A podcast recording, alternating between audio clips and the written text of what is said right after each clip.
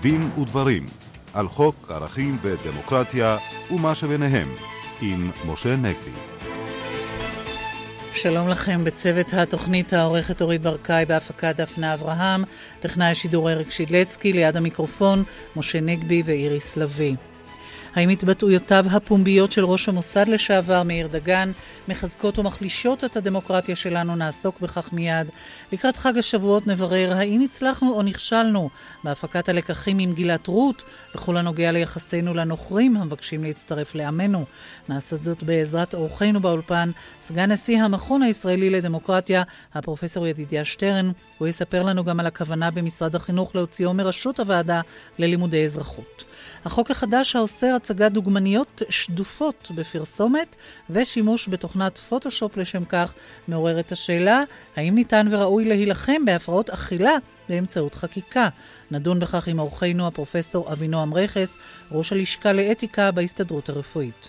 באולפנינו הפרופסור יובל פלדמן מאוניברסיטת בר אילן, בעיתון נדון בקשר המרתק בין הפסיכולוגיה האנושית לאכיפת החוק.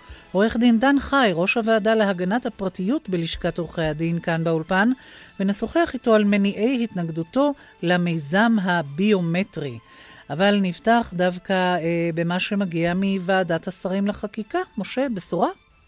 כן, לשם שינוי אה, בשורה חיובית. לא תמיד אנחנו מקבלים בימי ראשון בשורות חיוביות מוועדת השרים לחקיקה, אבל לפחות בעיניי הבשורה שהעביר אה, היום אה, כתבנו יוסי הדר משם היא חיובית ביותר. אני מתכוון להחלטה של ועדת השרים פה אחד, ואני מדגיש פה אחד, אה, לדחות על הסף, אפשר לומר, את הצעת החוק שנועדה להעניק חסינות לרבנים על דברי הסתה פליליים שמתבססים על דבר תורה.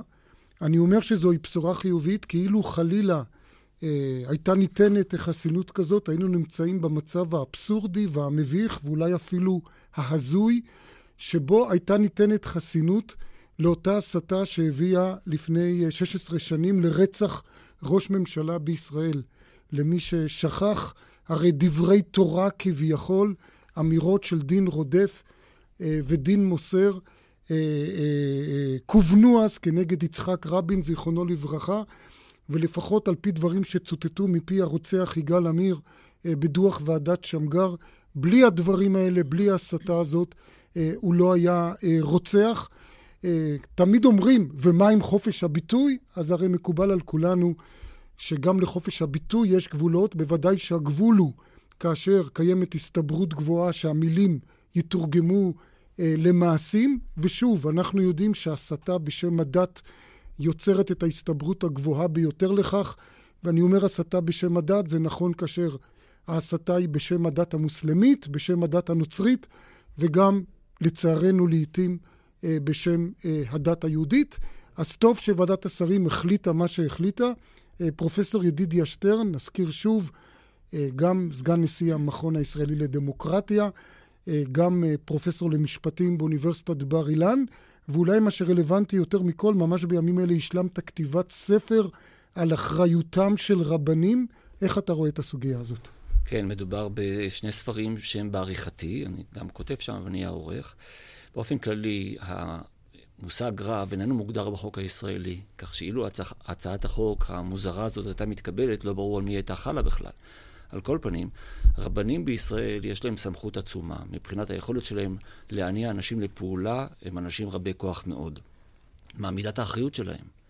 האם יש איזשהו חוק שמטיל על רב אחריות אתית או אחרת בגלל הכוח המיוחד שיש לו בהיותו רב? התשובה היא שלילית, ואני חושב שכדאי לדון בכך ולחשוב על כך. לגופה של הצעת החוק, ואני רוצה להצטרף לברכות שלך לוועדת השרים, אין ספק, מדובר בהצעת חוק שהיא גם מסוכנת וגם מגוחכת. האם יכולנו לתת חסינות רק לרבנים ולא למשל לכהני דת אחרת, איסלאמיסטים? האם אה, אנחנו רוצים להפלות בין השניים? ואם לא רוצים להפלות, האם מציעי הצעת חוק שהם הימין, מהימין הקיצוני אפילו, מעוניינים לתת לאנשים מהסוג הזה חסינות על ביטוי באופן גורף? תוסיפו לזה את העניין שהחוק ביקש לאפשר זכות ביטוי ללא אחריות בכל דבר הנוגע לתורת ישראל. דהיינו, כאשר היה, הייתה מתעוררת איזושהי שאלה מהי תורת ישראל, מי היה צריך להחליט מהי תורת ישראל, על פי חברי הכנסת הדתיים. בית המשפט. או אז הייתה יוצאת צעקה גדולה ומרה ממתי בית המשפט יקבע מהי תורת כן. ישראל. בכל דרך שנסתכל על זה, בוודאי זה עניין שטוב שירד מעל הפרק, ואני מברך את השרים, כולל השרים הדתיים ומהימין, שתמכו בהורדת העניין הזה. כן, אולי אני רק אומר שמכל הנימוקים שציינת, אה, פרופסור אה, שטרן,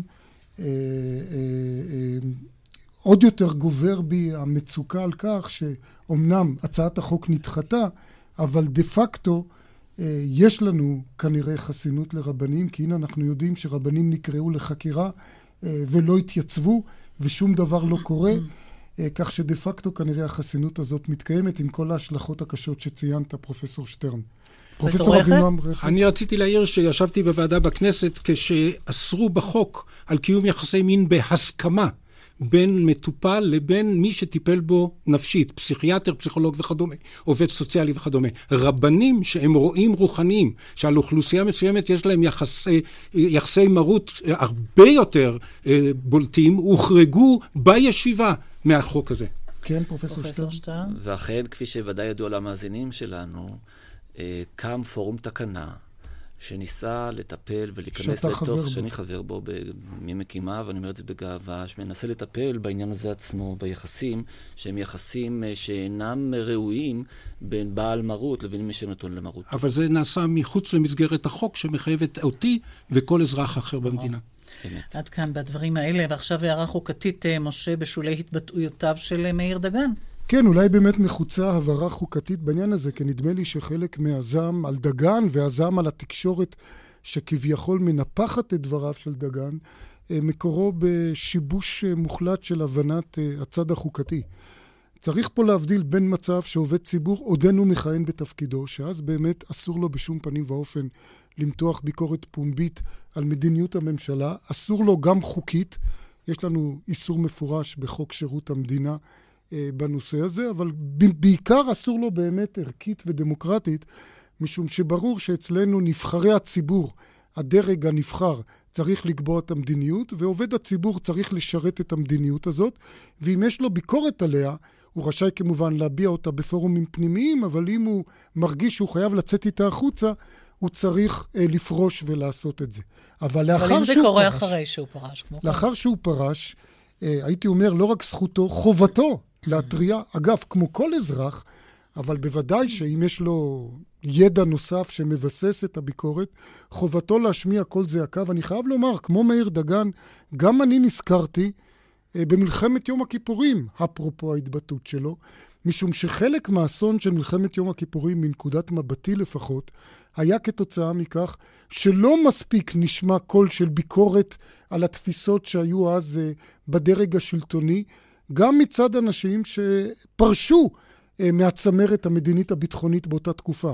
אני זוכר כחריג לטובה, אגב, את אריאל שרון, זיכרונו לברכה, שכאשר פרש מתפקידו... זה לא זיכרונו לברכה. אה, סליחה, כן. לא זיכרונו לברכה, okay. אוקיי. עד 120, אבל אריאל שרון, שכאשר אה, אה, הוא פרש מתפקידו כאלוף אה, אה, פיקוד הדרום, אה, השמיע ביקורת חריפה על קו בר-לב, על קו המעוזים אה, וכולי, אבל הוא היה, כמו שאמרתי, חריג. אה, השלטון הזה היה מאוד פופולרי, התקשורת גם לא נתנה הרבה במה לביקורת הזאת, וזה היה חלק מהמחדל הנורא של מלחמת אה, יום הכיפורים. אז טוב מבחינה דמוקרטית שמאיר דגן משמיע את ביקורתו. פרופסור שטרן, רצית... כן, אני חושב שיש גם שיקול הפוך. אני מסכים לכל מה שאמרת, אבל צריך לאזן את התמונה, משום שבסופו של דבר, הקרדיט הציבורי שהאדם הזה מגיע אליו, מקורו בפעילות חשאית שהוא היה מעורב במשך שמונה שנים. ולקחת מיד, אחרי שאתה יוצא מתוך הפעילות החשאית הזאת, ולעשות אותה בעצם מכשיר להאזנה לציבור כולו, אני חושב שהדבר מחייב סוג של אחריות. אבל בוא נסמוך עליו שהוא שקלל את כל הנתונים זהו, שחלק מהעניין הוא שאנחנו לא צריכים לסמוך על אף אחד. בוא נעבור אם כך לנושא הבא, שאיתו אנחנו רוצים באמת לדון איתך, פרופסור שטרן, וזהו חג השבועות. אה, בפתח, העיון שלנו כבכל שנה במגילת רות, ובתוכנית הזאת במיוחד אנחנו מנסים אה, שוב להבין אה, הצטרפותה של רות המואביה לעמנו. הייתה היום, אני מבינה, בעצם משימה לא אפשרית. כן, זה כל כך מצער, שבאמת שנה אחר שנה אנחנו חוזרים על הסוגיה, ואני חייב לומר שמשנה לשנה הסוגיה מחמירה במקום שתיפתר. כעניין שבעובדה יש בינינו כאן בארץ כ-320 אלף אנשים שהם עלו מכוח חוק השבות מחבר העמים והם אינם מוכרים לא על ידי ההלכה ולא על ידי חוק המדינה כיהודים. המספר הזה גדל מדי שנה. בממוצע בכ-12 אלף איש, מריבוי טבעי ומעלייה נוספת, והדרך היחידה להפוך אותם ליהודים על פי דין המדינה הוא באמצעות גיור. דה פקטו מתגיירים מדי שנה קרוב ל-2,000 איש בסך הכל, דהיינו משהו כמו 15% מהגידול השנתי בבעיה נפתר על ידי הגיור. בקיצור, הגיור איננו עובד. המשמעויות של העניין הזה הן עצומות לטווח הבינוני, ויכולות הרסניות ללכידות החברתית לטווח ארוך. קודם כל, יש היבט אישי של זכויות אדם, האנשים הללו הם פסולי חיתון, עם כ-80% מהאוכלוסייה, לא יכולים להתחתן על פי החוק הישראלי. מעבר לכך, יש כאן פגיעה מצטברת בלכידות שלנו, משום שאנחנו יוצרים כאן שני עמים, אנחנו בעצם יוצרים מגילות יוחסין, והנכדים של כולנו התחתנו זה בזה, בלי להכיר בעובדה שיש הבדל מבחינת הסטטוס. עכשיו, 75% מהישראלים, לפי מחקרים מהיהודים בישראל, מעוניינים שילדיהם לא יתחתנו בנישואי תערובת. זאת אומרת, אנחנו יוצרים לדור הבא בעיה עצומה. אני רוצה להוסיף שיש גם היבט ציוני. חלק גדול מפוטנציאל העלייה לישראל הוא בסופו של דבר ממשפחות שהן חצי יהודיות מעורבות עקב ההתבוללות בגולה. מה אנחנו עושים נוכח כל העניין הזה? התשובה הינה שהגיור הוא כל כך, אה, אה, אה, הייתי אומר, כמעט לא רלוונטי לפתרון הבעיה, משום שמוטל על כולנו רף הלכתי גבוה, ואני מוסיף במלוא האחריות שהוא רף שאיננו הכרחי. הוא לא הכרחי מנקודת ראות דתית, הלכתית, אורתודוקסית. זו באמת השאלה, כי... אה, יש איזו מין טענה של רבנים, שוב אנחנו חוזרים לרבנים, אה, אה, שכאילו אם יפרצו פה את הגדר ויקלו יותר, זה סכנה ליהדות ולהלכה. אני לוקח מאוד ברצינות את הצורך בקריטריון לכניסה למועדון הנקרא יהדות. אני חושב שאסור לנו לתת לגלובליזציה, לגלובליזציה להכתיב מיהו יהודי. אבל אי אפשר לקחת את פרשנות הקצה הקצה שבקצה, שמחמירה משנה לשנה, ולהעניק לפרשנים הללו את תפקיד הסלקטור אל הגוף שאנחנו כולנו שייכים אליו. כעניין שבעובדה, הלכה יכולה להיות ידידותית לגרים המתדפקים על דלתנו והם חלק מעשי מהעם היושב בציון. הם הצביעו ברגליהם, הגיעו לכאן, נמצאים בצבא, משרתים את האומה, וחשוב להדגיש, כמעט כולם יש להם קטגוריה מיוחדת, הלכתית, שנקראת מזרע ישראל. אלה לא אנשים שהגיעו לגמרי מבחוץ, אלא יש להם אבא או סבא יהודי. העניין הזה חייב לבוא לידי ביטוי. אני קורא לברית בין ציונים בישראל. הצדדים לברית הזאת צריכים להיות חילונים שצריך להיות אכפת להם מאוד מהסוגיה הזאת, ולצערי הם היום אינם מעורבים כקבוצה, וציונים דתיים שמעוניינים בפרשנות ידידותית של ההלכה, שהיא אפשרית, שהיא לגיטימית, שהיא מיינסטרים של ההלכה. בכנסת, הייתי אומר 90 אחוז מחברי הכנסת יכולים להסכים להצעה הזאת. בפועל, אני מתנצל על השפה, הזנב מקשקש בכלב. הפרשנות הקיצונית היא זו שחוסמת את פתרון הבעיה. אני רוצה להדגיש שבשנתיים האחרונות ראינו נסיגה עצומה. קודם כל הרעיון של ביטול גרות בסופו של דבר בדיעבד. דהיינו, גם אם התגיירת ועשית הכל כדת וכדין, והוכרת כיהודי עלה בדין אורתודוקסי, בהחלט ייתכן שבבוא היום, אם תחליט לא לקיים מצוות כאלה ואחרות, יתברר למפרע שאתה וילדיך ש... נולדו לך כיהודים אינם יהודים. אנחנו כבר מכירים את התופעה הזאת, והתריעה לזה רק לאחרונה, טוענת הרבנית רבקה לוביץ', באתר האינטרנט של הצדק במשפט, שהיא אומרת שבאים ורטרואקטיבית אה, שוללים תוקף של גיורים, אה, וכמו שאתה אומר, זה יוצר מצוקה קשה ביותר. ובואו נזכור שוב שדוד המלך, שבשמו אפשר לומר כולנו נשבעים היום, ומדברים על ירושלים, עיר דוד וכולי, אה, כמו שאמרנו, סבתו לא הייתה יכולה להיות יהודייה אם היו נוהגים בקריטריונים כאלה נוקשים. כן, אני רוצה להגיד, בתי הדין הרבניים בשליטת החרדים, ואנחנו נוטלים את השליטה הזו לחרדים. פעם אחר פעם מתמנים דיינים על ידי שרי משפטים מכל השקפות העולם, כולל שרים ליברליים במופגן, שמפקירים את העמדה החשובה הזאת לעמדות קצה, אלו עמדות פנים יהודיות לגיטימיות, אבל עמדות קצה לא הכרחיות. למה שנוותר על השאלה הזאת כשאלה שצריכה להכתיב את גבולות הקולקטיב? אני רוצה עכשיו לעבור, פרופסור שטרן, לנושא, אני לא יכול להגיד שהוא בלתי קשור, אבל נושא אחר בכל זאת.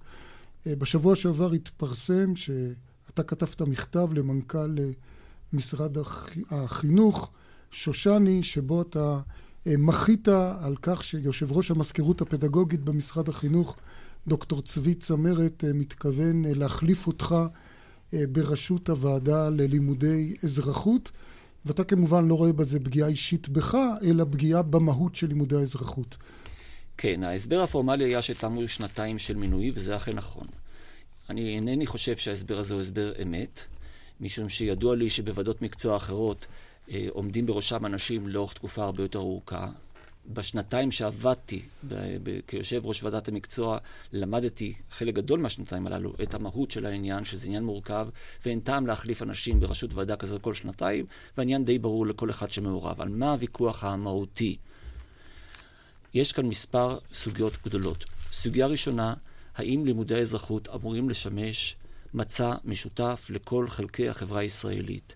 האם שם בשיעור האזרחות אנחנו לומדים נרטיב ספציפי בלבד, או ששם אנחנו נחשפים לחזונות השונים המתחרים בחברה הישראלית, כאשר התלמידים בכל הכיתות, גם בכיתה הערבית וגם בכיתה של החינוך הממלכתי-דתי וגם בחינוך הממלכתי, שומעים את האפשרויות הפרשניות השונות לביחד שלנו. מה שאני שומע ממשרד החינוך הוא א', שרצוי לקחת כמחצית מהשעות ולהפוך אותם ללימודי היסטוריה, היסטוריה של מדינת ישראל. וזה כשיש מקצוע היסטוריה, כן. כמובן, בא בעצם לא להוסיף היסטוריה, אלא לקצץ אזרחות. אני חושב שיש להתנגד לכך, אני חייב לומר שכל חברי ועדת המקצוע התנגדו לכך, אני שומע שמורים לאזרחות בכל רחבי הארץ מתנגדים לכך ומתארגנים. פורום אקדמי למען אזרחות יוצא נגד העניין. אסור שהדבר הזה יעבור. אין בתוכנית הלימודים מקום אחר שבו נדבר אחד אל השני. אכן כן, ואני אולי רק אזכיר גם שבשעתו פרופסור מרדכי קרמניצר עמד בראש ועדה ממלכתית שדיברה על החשיבות העצומה של לימודי האזרחות לשלטון החוק ולדמוקרטיה שלנו. נכון, יש לזה היבט נוסף, והוא שלפי הבנתי, אה, דוקטור צבי צמרת היה רוצה שלימודי האזרחות יהיו במה להצגת חצי הכוס המלאה. הוא תופס את הלימודים הללו כלימודים ביקורתיים מדי. ואני, כמי שהיה בראש הוועדה, סבור שזה המקום להכין את התלמידים לחשיבה ביקורתית לגבי החיים הציבוריים שלנו. זה המקום שבו אנחנו רוצים חשיבה ביקורתית, איננו רוצים להשתיק את האפשרויות של התלמידים ללמוד אחד על השני. חינוך חד-ממדי הוא בעצם כמו החינוך החרדי, הוא לא מכין למורכבות של החיים. שם באזרחות אנחנו חייבים להכין את התלמידים שלנו למורכבות. תודה רבה לך, פרופסור שטרן. אנחנו רוצים אה, שוב לעבור אה, לצפון, שם, לגזרה בגבול אה, סוריה. עידן אבני כתבנו, מה קורה שם עכשיו? כן, איריס, מה שקורה בעצם, מי שחשב שהאירועים דווקא עומדים לפני סיום, אז דווקא תושבי מג'ד אל-שמס מתחילים לזרוק לפני מספר דקות אבנים לעבר חיילי צה"ל, ובדקות האחרונות החיילים מנסים לירות לעברם רימוני גז בנייה ורימוני הלם. כל האירוע הזה התחיל בעצם לאחר שהחיילים ירו מטח גדול של גז מדמיע לעבר המפגינים הסורים בניסיון אה, להרחיק אותם אה, מהגדר, כשלפתע אה, התושבים הדרוזים שהתרכזו קרוב לגבול בגבעת הצעקות החלו לזרוק אבנים. הם התחילו לנסות ולתקוף גם את אנשי התקשורת שהיו כאן באזור ושברו מספר מצלמות של רשתות הטלוויזיה. כל זאת על מנת שכמובן לא כן. לא יוכלו לצלם אותם. וצה"ל מגיב? אה, צה"ל אה, מגיב, כמו שאנחנו שומעים ברקע, אה, ברימוני הלם וגז מדמיע, למרות שהרוח היא מערבית ולכן הגז חוזר לעבר החיילים. מה שמפתיע בכל הסיפור הזה שהמשטרה בעצם לא נמצאת כאן ואפשרה לתושבים הדרוזים להתקרב לגבעת הצעקות מתוך הכפר. ואתה, בוא... כן, תמשיכו, כן. תדווח לנו, עידן, אתה נמצא שם ממש uh, בשטח. עידן אבני, כתבנו בצפון, אני מאוד מודה לך על הדברים האלה. תודה רבה. אנחנו לקצת uh, פרסומת ועוד עדכון מחדר החדשות, ונחזור כאן בדין ודברים. בעל רכב, עצור. מחפש רכב חדש? עכשיו במיצובישי. הרכב שלך שווה יותר. נכנסים עם רכב מכל דגם, מקבלים את המחיר הטוב בשוק בהתחייבות, ויוצאים עם לנסר חדשה. כן, מיצובישי לנסר בהמרת trade-in על כל דגמי המכוניות עם התחייבות למחיר הטוב בשוק. באולמות התצוגה, מעכשיו ועד 15 ביוני. מיצובישי, היהלום היפני, מקבוצת קולמוביל, כפוף לתקנון. עד היום, סכסוכים כספיים שהגיעו לבתי המשפט בישראל נמשכו שנים ארוכות ועלו הון עתק. היום עומדים לרשותכם בתי הדין לממון הפועלים במסגרת חוק הבוררות לפתרון משפטי. ההליך קצר, יעיל ובעלות נמוכה. לסיום הסכסוך הכספי או העסקי, התקשרו 1-800-890-890. במשפט עברי קצר ולעניין, בתי הדין לממון. שלום, כאן המנצח גיל שוחט. אני מזמין אתכם לעשרות האירועים בפסטיבל הרביעי למוזיקה ואומנות מאסטרו בעין הוד, מ-8 עד 11 ביוני. פרטים באתר maestroinhod.org.il נשמח לראותכם.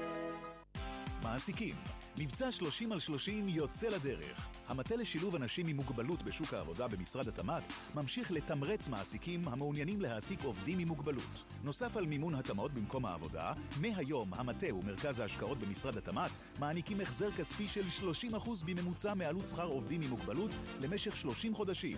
30 על 30 עכשיו באתר התמ"ת. המטה לשילוב אנשים עם מוגבלות בשוק העבודה ומרכז ההשקעות משרד התעשייה, המסחר והתעסוקה. מבצע באופטיקה הלפרין, 63% הנחה על כל החנות. אופטיקה הלפרין, שלושה ימים אחרונים. משרד התרבות והספורט מזמין אתכם לאירועי חודש הקריאה והספרות. בואו למפגשי קפה עם מיטב הסופרים, לטיולים בעקבות ספרים וסיפורים, לירידים ברחבות הספריות ולמופעי אומנים המצדיעים לספר. פרטים באתר משרד התרבות והספורט ובאתר מרכז הספר והספריות. ישראל קוראת חודש הקריאה והספרות. ועכשיו לידיעה שהגיע זה עתה. המהדורה מזמינה אתכם לתחרות הכתב הבא. בקרב הילדים והנוער מורגשת התעניינות רבה. אולי נשמע עוד פרטים? כן, הזוכה יזכה בפרס גדול ויהפוך לכתב טלוויזיה מקצועי. אז מי יהיה הכתב הבא? ייכנסו כבר עכשיו לאתר של זאפ והשתתפו בתחרות הגדולה. כל אחד יכול להיות כתב. תחרות הכתב הבא של המהדורה בערוץ הראשון. מבצע באופטיקה הלפרין, 63% הנחה על כל החנות. אופטיקה הלפרין, שלושה ימים אחרונים. החלקת על רצפה רטובה בקניון? כנראה הקניון יפצה אותך. אבל מה אם החלקת באמבטיה ושברת את האגן? מי יעזור לך לממן את עלויות משק הבית? ביטוח תאונות אישיות של AIG מכסה אותך, עם פיצוי כספי מהיר, והעלות משקל ליום. התקשרו עכשיו. כפוף לתנאי הפוליסה. שלום, כאן ארז רואימי, מנהל ארגון שגרירי רוטשילד מייסודה של קרן רוטשילד קיסריה. הארגון מאתר ומכשיר צעירים מהפריפריה החברתית בעלי פוטנציאל מנהיגות המתאימים להובלת האג'נדה החברתית-כלכלית של ישראל. אם אתם שואפים להשתייך לנבחרת העתיד של מנהיגים צעירים, לעבוד קשה, להתפתח ברמה האישית והמקצועית, הקדימו להגיש מועמדות ולזכות במלגת לימודים ובהזדמנות ממשית להשפיע ולהוביל שינוי חברתי וכלכלי בישראל. פרטים באתר הקרן או בדף שגרירי רוטשילד בפייסבוק. שבע וחצי ליאור הגושן עם העדכון. שלום רב, תושבים במג'ד אל-שמס משליכים אבנים אל חיילי צה"ל בתגובה לירי רימוני גז מדמיע של חיילי צה"ל אל המפגינים מסוריה בניסיון לפזרם. שר הביטחון והדרג המדיני הנחו את צה"ל לפעול בנחישות כדי למנוע פגיעה בריבונות ישראל, אך גם לנהוג באיפוק כדי לצמצם פגיעה מיותרת באזרחים. באזור קונטרה התפוצץ מוקש נגד טנקים בשל שרפה, ובמקום יש נפגעים רבים מקרב המפגינים. הטלוויזיה של סוריה דיווחה על 14 הרוגים מירי חיילי צה"ל ועל יותר מ-220 פצועים. גורם צבאי אומר כי הסורים אינם עושים מאמץ לבלום את המפגינים בשל אובדן שליטה או בשל התגרות שנועדה להסיט את תשומת הלב ממעשי הרצח בסוריה. פעילי זכויות אדם בסוריה מדווחים כי בצפון מערב המדינה נהרגו לפחות 28 בני אדם מאש כוחות הביטחון הסוריים. שר הביטחון ברק שוחח עם עמיתו המצרי טנטאווי והעלה את סוגיית שחרורו של גלעד שליט ושמירת הגבולות בין שתי המדינות. מדענים בגרמניה אומרים כי מקור זיהום חיידקי האי קולי בנבטים המשמשים לסלט, שגודלו בגרמניה ויוצאו למדינות אחרות. התחזית מחר בלי שינוי. זה העדכון ברשת ב'.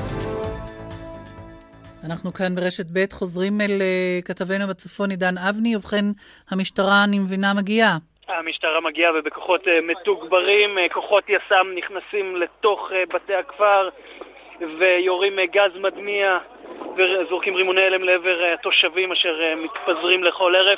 זה ממש נראה כאן כמו uh, שדה קרב uh, כשאנחנו נושמים uh, גז מדמיע וכולנו uh, דומעים uh, כאן. בעצם כל... כל המאבק עם התוש... עבר להיות עם התושבים וכבר לא עם המפגינים. זה עוצר אותם? כמובן. זה עוצר את התקדמותם? כמובן, כמובן אנחנו מדברים כמובן על תושבי ישראל, ברור. על הדרוזים במג'דל שמס. עידן אבני, תודה רבה לך שוב. אתה תדווח לנו במהלך כל הערב אה, על מה קורה שם בגבול סוריה. תודה לך. תודה רבה. אנחנו כאן ברשת בצד פרסומת, חוזרים לדין ודברים. בעל רכב, עצור. מחפש רכב חדש? עכשיו במיצובישי. הרכב שלך שווה יותר. נכנסים עם רכב מכל דגם, מקבלים את המחיר הטוב בשוק בהתחייבות, ויוצאים עם לנסר חדשה. כן, מיצובישי לנסר בהמרת trade-in על כל דגמי המכוניות עם התחייבות למחיר הטוב בשוק. באולמות התצוגה מעכשיו ועד 15 ביוני. מיצובישי, היהלום היפני, מקבוצת קולמוביל, כפוף לתקנון. פסטיבל הג'אז העשירי של תיאטרון גבעתיים מארח את ענת כהן והביג בנד הישראלי, האורקסטרה של אבי ליבוביץ' ואסף אמדורסקי, הם ועוד בפסטי ג'אז, 15 עד 18 ביוני. כרטיסים באתר ובתיאטרון גבעתיים.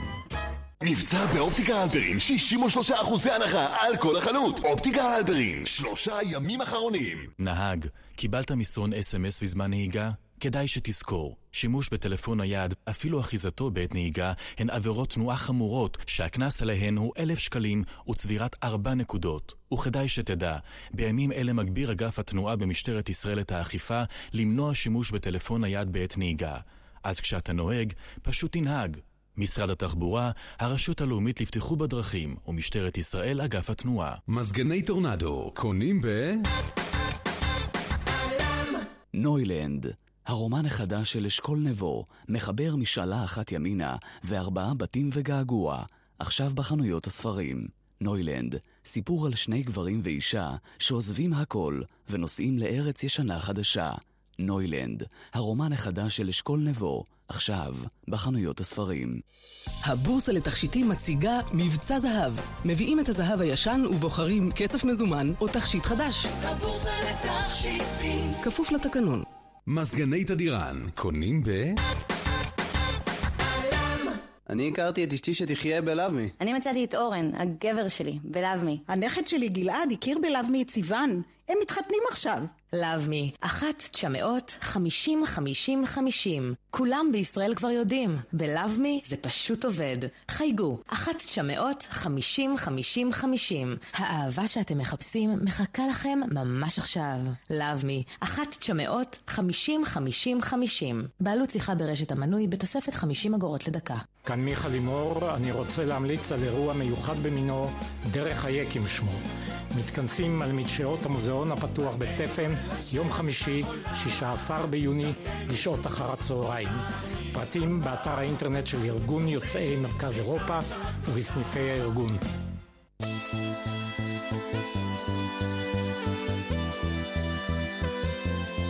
מגזין המזרח התיכון, אירועים, תהליכים, התפתחויות ותחזיות.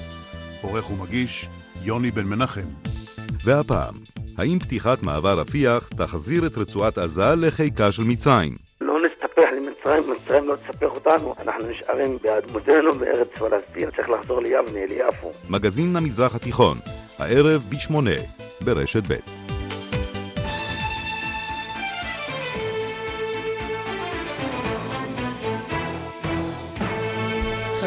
אליכם בדין ודברים. ועדת הבריאות והרווחה של הכנסת אישרה את הצעת החוק האוסרת על הצגת דוגמניות אה, שדופות בפרסומת, ובכלל על אה, צילומים של אה, נערות או נשים רזות מתחת לרף מסוים. פרופסור אבינועם רכס, ראש הלשכה לאתיקה בהסתדרות הרפואית, איך אתה רואה את הדברים באמת? זה יעזור לבריאות? אני חושב שזה צעד uh, בכיוון הנכון. אני חושב שאי אפשר uh, לכפות התנהגות ראויה על בני נוער בחקיקה. צריך לתת דוגמה אישית ולחנך אותם.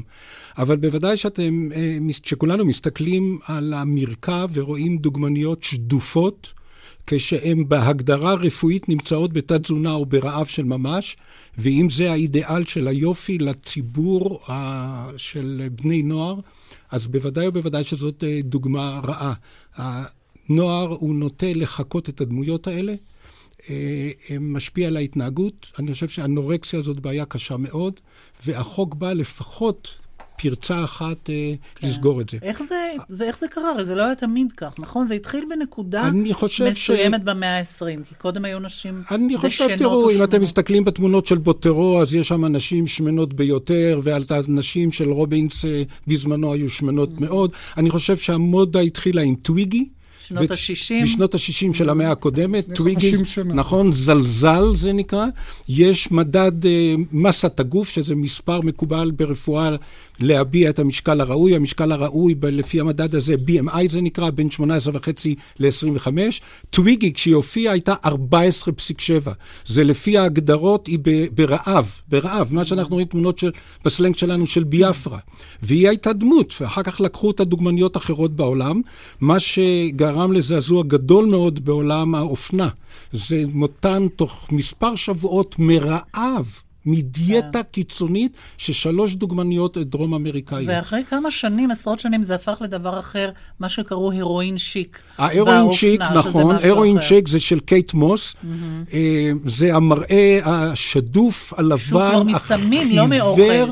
החיוור עם העיניים השחורות כן. המאופרות, והמודה הזאת נגמרה, זה מאוד אירוני, המודה הזאת נגמרה ב-1997, כשהצלם שיצר אותה מת בעצמו מהרואין. פרופסור ידידיה שטרן, רצית להעיר, איך אתה רואה את העניין הזה של התערבות המחוקק בנושא כן, כזה? כן, יש פה סוגיה ליברלית לא פשוטה, שאנחנו לאט לאט רואים שהמחוקקים בעולם וגם בישראל, הייתי אומר, יוצאים מהפוזה הליברלית הקלאסית של חופש הבחירה וצרכנות לכל, והפרסומת יכולה לעשות מה שהיא רוצה. בעצם פטרנליזם. ועושים סוג של פטרנליזם, כמובן הסיגריות הם כך, זה עניין של זמן לכאורה עד שנגיע לאלכוהול. אני בטוח שמספר המתים מאלכוהול גדול בהרבה יותר ממספר המתים מאנורקסיה. היה רצח אז למה אנורקסיה כן ואלכוהול לא? זה לא אותו דבר, כי כאן זה גם מראית העין. כן, השתייה זה כל אחד לעצמו, הסיגריה לעצמו. כאן אבל, גם באנגליה, אנשים שרואות... ו... גם, גם באנגליה וגם בארצות הברית, הם נמנעו מחקיקה. הם אמרו שהם ייצרו תרבות חדשה, הם מבקשים מהמעצבים שלא להראות נשים שנראות חולניות ורזות. זאת אומרת, קודם כל יש פה קבלה מרצון של איסורים חברתיים. עכשיו אנחנו רואים גם, יש תהליך נורא מעניין, ב-1965 הדוגמנית הממוצעת בארצות הברית שקלה ב-8% פחות מהמשקל הממוצע של נשים בארצות הברית באותה תקופה. הדוגמניות היום הן יותר רזות מ-99% מהנשים בעולם. זאת אומרת, כן. יש פה איזה משהו מטורף לחלוטין. כן, ואולי שווה לחשוב שיהיה אסור למכור מכוניות מעל נפח אה, מנוע מסוים, משום שהן אה, יוצרות את הסיכוי לתאונת דרכים. ואולי אה, יהיה אסור גם כן למכור מוצרים מסוג מקדונלד, כפי שהיה בעבר, משום שיש התמכרות שפוגעת בגוף. יש פה שאלות רציניות ביותר. ואני חושב שצריך לעצב מחשבה חברתית מסודרת לגבי גבולות הצרכנות. אבל כן, אנחנו, אנחנו, לפעמים, אנחנו לפעמים לוקחים את uh, זכויות הפרט לטובת טובה גדולה יותר, וזה טובת, כן, טובת כן, הציבור כולו. אנחנו מחייבים חגורות כן. הצלה, אה, חגורות בטיחות, קסדות וכדומה. כן. אני רק רוצה לומר שמה שחסר לי בחוק, ואמרתי את זה לחברת הכנסת אדטו, שהיא רופאה, נזכיר. שהיא רופאה, נכון, ואני חושב שעם כל המגבלות שבחוק הזה הוא בכיוון הנכון והראוי, מה שחסר זה מגבלת גיל. בעולם מקובל שדוגמניות מתחת לגיל 16 לא משתתפות בתצוגת אופנה. אני הצעתי להם להכניס את זה גם לחוק הישראלי. פרופסור יובל פלדמן, נגיד, נזכיר שוב שאתה מומחה לקשר בין פסיכולוגיה לאכיפת חוק. נדמה לי שזה פה מתעורר ממש במלוא עוצמתו השאלה האם אתה יכול להשפיע על התנהגות אנושית באמצעות חקיקה. אה, אני מסכים לגמרי עם פרופסור שטרן לעניין הפטרנליזם. אני חושב שביחס לילדים, או ילדות בהקשר הזה, הבעיה היא, היא פחותה. אני רוצה רק לומר שאם האכיפה תעשה בצורה לא טובה... כלומר, זה מוצדק לגבי ילדות. לגמרי. כן. אני חושב שאם האכיפה תעשה בצורה שהיא חלקית, בהשוואה לעולם, דברים מהסוג הזה, יש uh, מחקרים שמראים שמה שנקרא מים גנובים ימתקו, והאפקט יכול להיות הפוך. הפוך. ולכן המטרה היא לא רק לעשות חוקים, גם לדאוג שהם יאכפו בצורה כן, טובה. ואנחנו נדבר איתך עוד מעט על איך עושים את זה. עורך דין דן חי. רציתי לדבר גם מילה על אכיפה. אנחנו מדברים על ילדים, אנחנו רואים בטלוויזיה תוכניות שילדים אה, מופיעים בכל מיני תוכניות ריאליטי, בלי שבכלל הם יודעים, ילדים שעושים ברוגז להורים, ואחר כך יגדלו ויכעסו על עצמם שהם הופיעו בתוכניות האלה. מה יעשו אחר כך עם הדוגמוניות האלה? מי יאכוף את זה? אני לא כל כך אוהב בכלל את ההתערבות של המחוקק בצלחת הפרטית של אה, מאן דהוא. זה פשוט מראה פשיטת רגל של חינוך. אני חושב שהכל עניין של חינוך, של תרבות, ללמד אותנו שזה לא חינוכי, לא לאכול ולא לאהוב את הדברים האלה. אבל למה? אתה בכל זאת, אני בכל זאת רוצה לצדד, כי הרי אתם אוכפים את החוק על נגד אה, פורנוגרפיה ונגד פדופיליה, ונגד, כמו שאמרנו כאן, חגורות הבטיחות באדם. למה לא לעשות דבר שהוא אה, ימנע מנערות למות מאנורקסיה? תראי, חוק הגנת הפרטיות אומר שאסור לפגוע בפרטיות של אדם בלי הסכמתו. ובאים ומקבלים הסכמה של הורים שהילדים שלהם יופיעו בתוכנית, שיראו שהילד אומר שהוא רוצה להרביץ לאבא, וכל מיני דברים נוראים שאנחנו רואים בתוכניות המזעזעות האלה בעיניי בטלוויזיה. מי אוכף את החוק שם? מי רואה שההורים באמת מוסמכים להסכים מה הילדים יעשו או לא יעשו מול המצלמה? לכן אני חושב שיש לנו פה בעיה עם אכיפה על קטינים. כן. אה, פרופסור רכס, אני רוצה, אתה הרי ראש הלשכה לאתיקה בהסתדרות הרפואית. נדמה לי שגם מתעורר מתעוררת פה לפעמים בעיה של אתיקה רפואית בפרסומות שהרופאים עושים לניתוחים שנועדו להגדיל את החזה, אה, לצמצם אה, את, את ההיקף המותניים אה, וכולי. יש פה גם בעיה של אתיקה רפואית, לא כן? כן, יש סוג של רפואה שהיא רפואה לא ריפויית. שהצורך בה נקבע על ידי הצרכן, ולצורך העניין הוא צרכן ולא מטופל. הוא מחליט, שהאישה מחליטה שהחזה שלה לא מספיק גדול, או שהיא שמנה או רזה מדי וצריך לעבות אותה, או, או, או, או להזריק לה בוטוקס וכדומה. אה, אנחנו כחברה... מקבלים את זה. זאת אומרת, זה בתוך הקונצנזוס החברתי. אי אפשר להילחם בזה. מה שמאוד לא ראוי, זה שחלק מהרופאים בתעשיית היופי מפרסמים את העושר, אני קורא לזה, את העושר באלף. אה, כפי שמפרסמים כל, ב... כל מוצר צריכה בנקור, אחר, כן. ב... יחד עם מכונות כביסה ויחד עם תנורי אפייה וכדומה, אני חושב שזה לא ראוי. שם הבעיה האתית. נסתפק בדברים האלה. תודה רבה לך, פרופ' אבינועם רכס, ועכשיו אליך, פרופ' יובל פלדמן מאוניברסיטת בר אילן. כמו שאמרנו, אתה חוקר את תפקיד הפסיכולוגיה בעצם באכיפת החוק ובכל הנושא של אה, חקיקת חוקים. אז אה, מה זה אומר בעצם? איך נכנסת הפסיכולוגיה לעולם החוק? אה, אז באמת באופן מסורתי, פסיכולוגיה ומשפט עסקו במגוון מאוד מצומצם של אוכלוסיות, לוקים בנפשם, עבריינים, ילדים בסכסוכי משמורת וכדומה. ובשנים האחרונות, אה, בעקבות כמה וכמה שינויים, גם במשפט וגם בהתגברות הממצאים בפסיכולוגיה ביחס לאי-רציונליות, אה, הרבה בזכות העבודה של טברסקי וקנמן, מצליחים אה, לזהות הרבה מאוד חוקיות באי-הרציונליות, גם של אנשים בגירים, גם של אנשים שפויים, והמטרה היא לנסות להתאים את החוק לטבע האדם. בוא נפשט את זה, נעשה את זה לאדם שרוצה להבין מהו הקנס, מהו החוק ואיך הפסיכולוגיה נכנסת לעניין. אה, אוקיי, אז... תן לנו דוגמה ככה קונקרטית. אוקיי, ברור לגמרי שאם אנחנו אה, נבוא ונטיל אה, מאסר עולם על אה, חניית נכה, אנחנו כנראה נדאג שלא יהיו אנשים שיחנו בחניית נכה, אבל זה גם ברור שזה אי, זה בלתי אפשרי. אה, והאתגר הוא לבוא ולעשות את השימוש גם בקנסות, גם בהרתעה, אה, גם בעונשים השונים, אבל לשלב את זה עם אה, חינוך, לשלב את זה עם אה, מוטיבציות חברתיות ודברים אה, אה, נוספים. כלומר, אני לא מדבר פה על נטישה של ההפחדה, אין ספק שזה אה, חייב להיות, אבל זה צריך להיעשות בצורה חכמה. אני אתן אולי דוגמה למחקר אחד. למשל, בתחום מחקר שעשיתי עם פרופסור אורן פרז מהפקולטה למשפטים באוניברסיטת בר אילן, בדקנו את המוטיבציות של אנשים למחזר. בין היתר הראינו למשל שעבור חלק גדול מהאנשים דווקא העלאה של קנסות או העלאה של פקדונות יכולה להקטין את ה... אה, מחזור שלהם. כלומר, בהרבה מאוד סיטואציות דווקא אה, קנסות, יש להם הרבה מאוד עלויות, הם פוגעים במה שאתה מנסה לקדם. ודווקא החינוך יכול לעזור, או ההסברה. אה, להסביר נכון. כמה זה חשוב למחזר את הבקבוקים, במקום לתת קנס אם לא מחזרת. אה, נכון, אבל גם זה, יש לזה גבולות. כלומר, גם המוסר שלנו וגם ההוגנות וגם החינוך, יש לו את הגבולות, ויש הרבה מחקרים שמראים שאנשים גם מכופפים את השיפוט המוסרי שלהם בכל מיני סיטואציות. כלומר, שום דבר פה לא יכול לעבוד לבד, והחוכמה היא לעשות את המחשבה הזאת שכרגע לא נעשית, לבדוק את הנתונים, לראות איך אנשים תופסים חוקים, להבין את ה... אה, אה, עמדות הציבור ביחס ללגיטימציה של חוקים שונים, ועל ידי שימוש נכון באופן שבו מנוסחים החוקים, הקנסות השונים, אפשר להשיג מטרות הרבה יותר טובות מהאופן שבו אה, זה מושג, מושג היום. בעצם מה שאתה אומר לנו, שבניגוד למה שחשבו פעם, גם אנשים נורמטיביים במרכאות, הם לא תמיד פועלים בצורה רציונלית. ולכן החוק צריך לקחת את זה בחשבון, כי מבחינה רציונלית היינו חושבים שככל שאתה מגדיל את הקנס, אנשים פחות יבצעו עבירות, כי זה מה שההיגיון אומר. אבל אתה אומר, לא תמיד הפעילות היא פעילות רציונלית. אבל פה אני רוצה אה, באמת להתחבר למה שדיברנו קודם. אני חוזר שוב לנושא של לימודי האזרחות שדיברנו קודם. אני חושב שמה שאמרת כרגע מחזק מאוד את אה, מה שאמר קודם אה, פרופסור ידידיה שטרן, כי כמה חשוב ששיעורי האזרחות לא ילמדו היסטוריה, עם כל הכבוד, אלא ילמדו למשל את חשיבות החוק, את חשיבות האמנה החברתית, כמה זה אינטרס של כולם לקיים את החוק וכולי. אה, אני מאוד מסכים, ואני יכול להגיד שבהרבה שיעורים שלי, שבאופן טבעי אנחנו עוסקים בסוגיות אתיות, אחד המשפטים שחוזרים הרבה זה אנחנו מושחתים, מה שהצליח בארצות הברית לא יצליח אצלנו. התפיסה שלנו שאין אצלנו כחברה את הכבוד לחוק, היא סוג של נבואה שמגשימה את עצמה, ואם, אני לא יודע בדיוק מהם התכנים, אבל אם אפשר לבוא ו...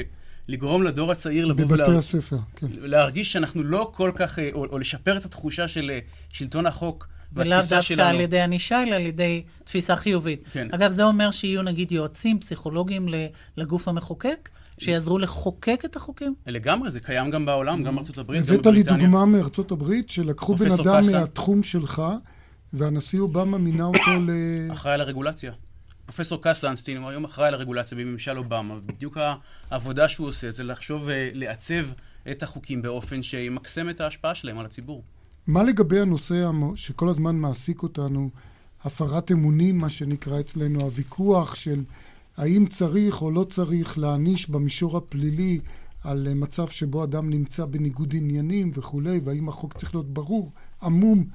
יש לך איזו התייחסות לעניין הזה גם. אה, אני חושב שאין ספק שהעמדה הפסיכולוגית במובן מסוים הולכת בהחלט עם אה, הלכת שבס, והתפיסה הזאת שהרבה מאוד, כן. הרבה מאוד מהשחיתות נעשית ללא מודעות מלאה למה בעצם המעשה המושחת, כיוון שהמנגנונים, מערכות אוטומטיות שעובדות באופן שבו אנשים אה, רוצים להאמין שמה שהם עושים הוא נכון, מונע מהם להבין את האיסור, ולכן, לפחות מהבחינה הפסיכולוגית, יש היבטים אחרים, אני לא אומר, ההרחבה הזאת היא בהחלט במקומה. תודה רבה לך, פרופ' יובל פלדמן, אה, בהחלט אה, דברים לחשוב עליהם. ועכשיו לנושא הבא, בכנסת אה, נתנו אור ירוק להפעלת המיזם הביומטרי. עורך הדין דן חי, ראש הוועדה להגנת הפרטיות בלשכת עורכי הדין, אתה מודאג מזה, אני מבינה. אני מודאג מאוד. אנחנו שומעים היום על הפריצה של הגבול הסורי, ושמענו עליה גם בפעם הקודמת שזה קרה, ואני חושב שזה בדיוק מה שיקרה ביום שנשמע על זה שהטביעות אצבע שלנו הן פרוצות ברשת. זה יהיה אסון באותם ממדים. אני חושב שהעדיפו כאן אה, אה, ללכת על הצפנה פחותה בצורה קיצונית, כדי לאפשר למאגר להיות נוח יותר למשתמש, ובעיקר לרשויות האכיפה. ולא חשבו רחוק, ומה יהיה ביום שבו הטביעות אצבע האלה יהיו זמינות לכל אחד, ואז יוכלו, למשל, לשתול טביעות אצבע בזירת פשע, והמשטרה שכל כך רוצה אותם היום, לא תוכל לעשות בהם שימוש אז.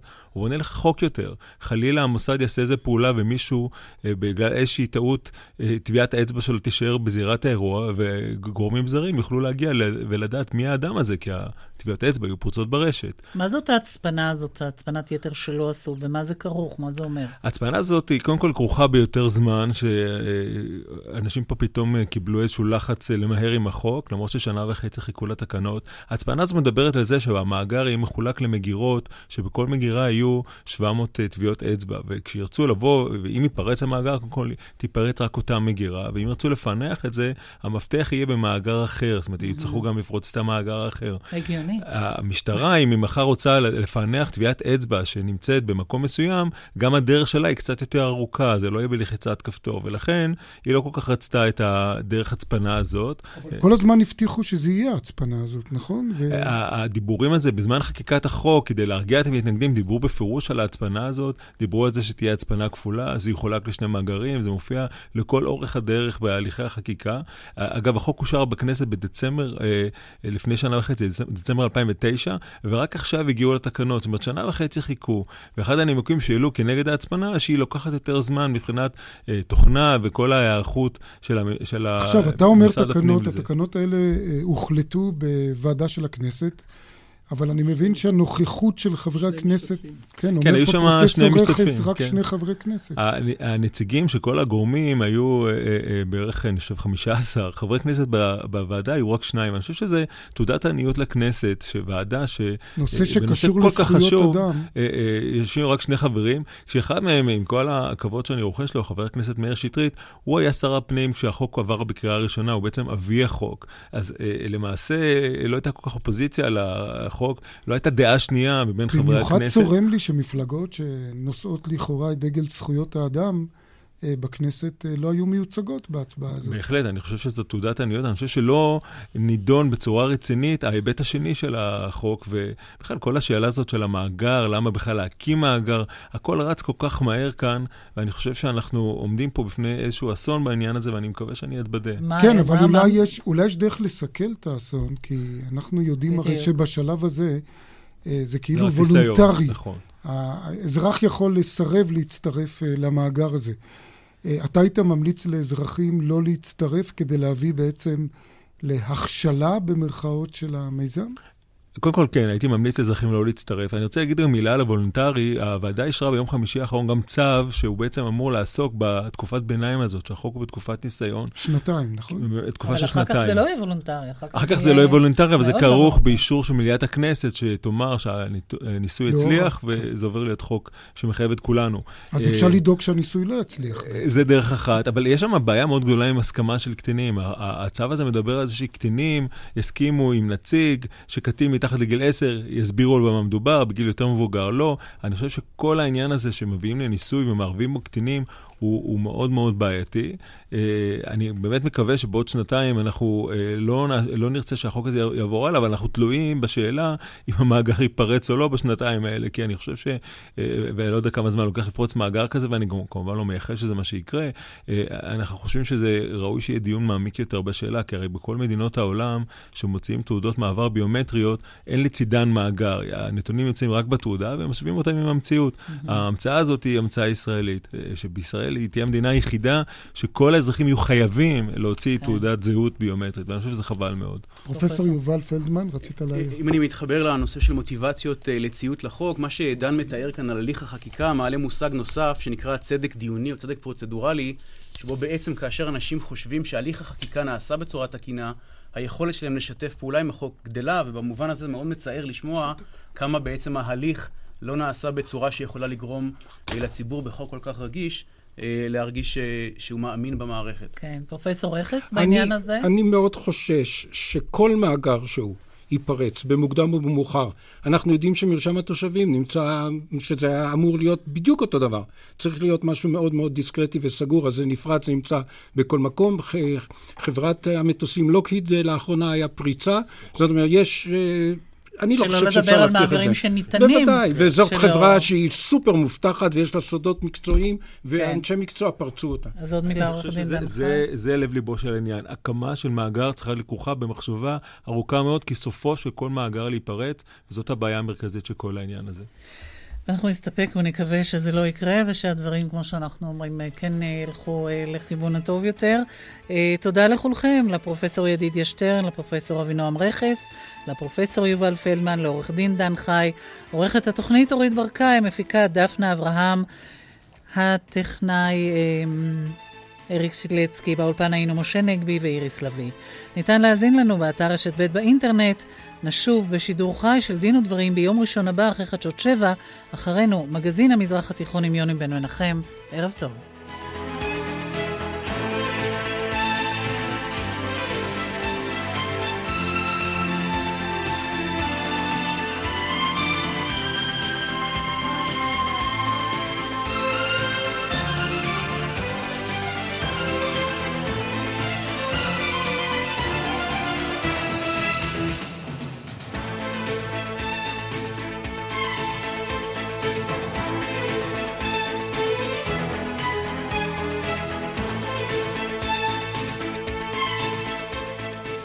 שלושה מנהלי פרסום נפגשים בטלוויזיה במקבץ פרסומות אחד. מנהל הפרסום הראשון מפרסם דאודורנט, השני, אתר היכרויות, והשלישי, כרטיס אשראי. אבל הצופה הריץ את המקבץ בזמן הצפייה הנדחית, וכל מה שהוא הצליח לראות זה בחור שקנה דאודורנט, הכיר בחורה, ועכשיו הוא צריך לומר bye bye לכרטיס האשראי. טוב שברדיו לא מריצים פרסומות. תכניסו את זה טוב טוב לאוזניים. רק בכל ישראל, הפרסום ברדיו עובד.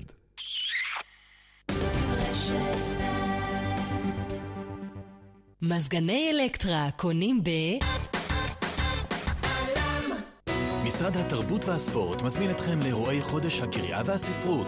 בואו למפגשי קפה עם מיטב הסופרים, לטיולים בעקבות ספרים וסיפורים, לירידים ברחבות הספריות ולמופעי אומנים המצדיעים לספר. פרטים באתר משרד התרבות והספורט ובאתר מרכז הספר והספריות. ישראל קוראת חודש הקריאה והספרות. הלו? אה, שלום, זה דביר. הגעתי לאורי שפן, המאסטר להשקעות של מזרחי טפחות? מה נשמע, דביר? מה, גמור מעייפות. מה קרה? העלייה של הריבית. אשתי אומרת שחייבים לנצל את העליות ולהשקיע, ואבא שלי אומר שמי שמשקיע שוקע, כולם מומחים גדולים, ורק אני לא ישן כבר שבוע מרוב דאגות. דביר, יש פתרון לנדודי השינה שלך. פיקדון פיטנגו של מזרחי טפחות נותן לך ריבית מבוססת פריים בשנה הראשונה וריבית קבועה בשנה השנייה. ככה אתה יכול גם להרוויח כשהריבית עולה וגם לישון בשקט בלילה. איך לא התקשרתי לפני שבוע? שפן! כן, דביר. אתה מקצוען. לקוחות כל הבנקים התקשרו אל המקצוענים בהשקעות של מזרחי טפחות, כוכבית 8860, ושאלו על פיקדון פיטנגו. תושיבה קונים ב...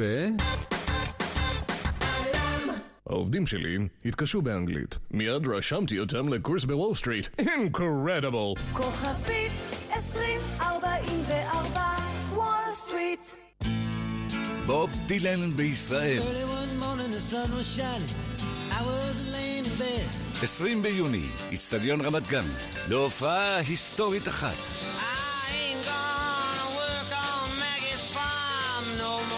בוב דילן. מכירת הכרטיסים בעיצומה, באתר לאן, בקופה ברחוב דיזינגוף 101 תל אביב ובכוכבית 8780. שלום, כאן דליה מזור. תמיד האמנתי ששילוב הוא דבר חשוב, לכן לא התפלאתי כשסיפרו לי שגם בטיפול באוסטיופורוזיס חשוב לשלב ויטמין D. למידע נוסף, פני אל רופא המשפחה או חייגי כוכבית 4929. מוגש מטעם MSD. פסטיבל הג'אז העשירי של תיאטרון גבעתיים מארח את ענת כהן והביג בנד הישראלי, האורקסטרה של אבי ליבוביץ' ואסף אמדורסקי, הם ועוד בפסטי ג'אז, 15 עד 18 ביוני. כרטיסים באתר ובתיאטרון גבעתיים. מבצע באופטיקה הלפרין, 63% הנחה על כל החנות. אופטיקה הלפרין, שלושה ימים אחרונים. רובינשטיין שאל אותי, מה את מעדיפה, הנחה בדמי הפיקדון או טיפול סיעודי חינם? אמרתי לו, רובינשטיין, אני רוצה גם וגם. כן, כן, למדתי לנהל משא ומתן, אה, רובינשטיין?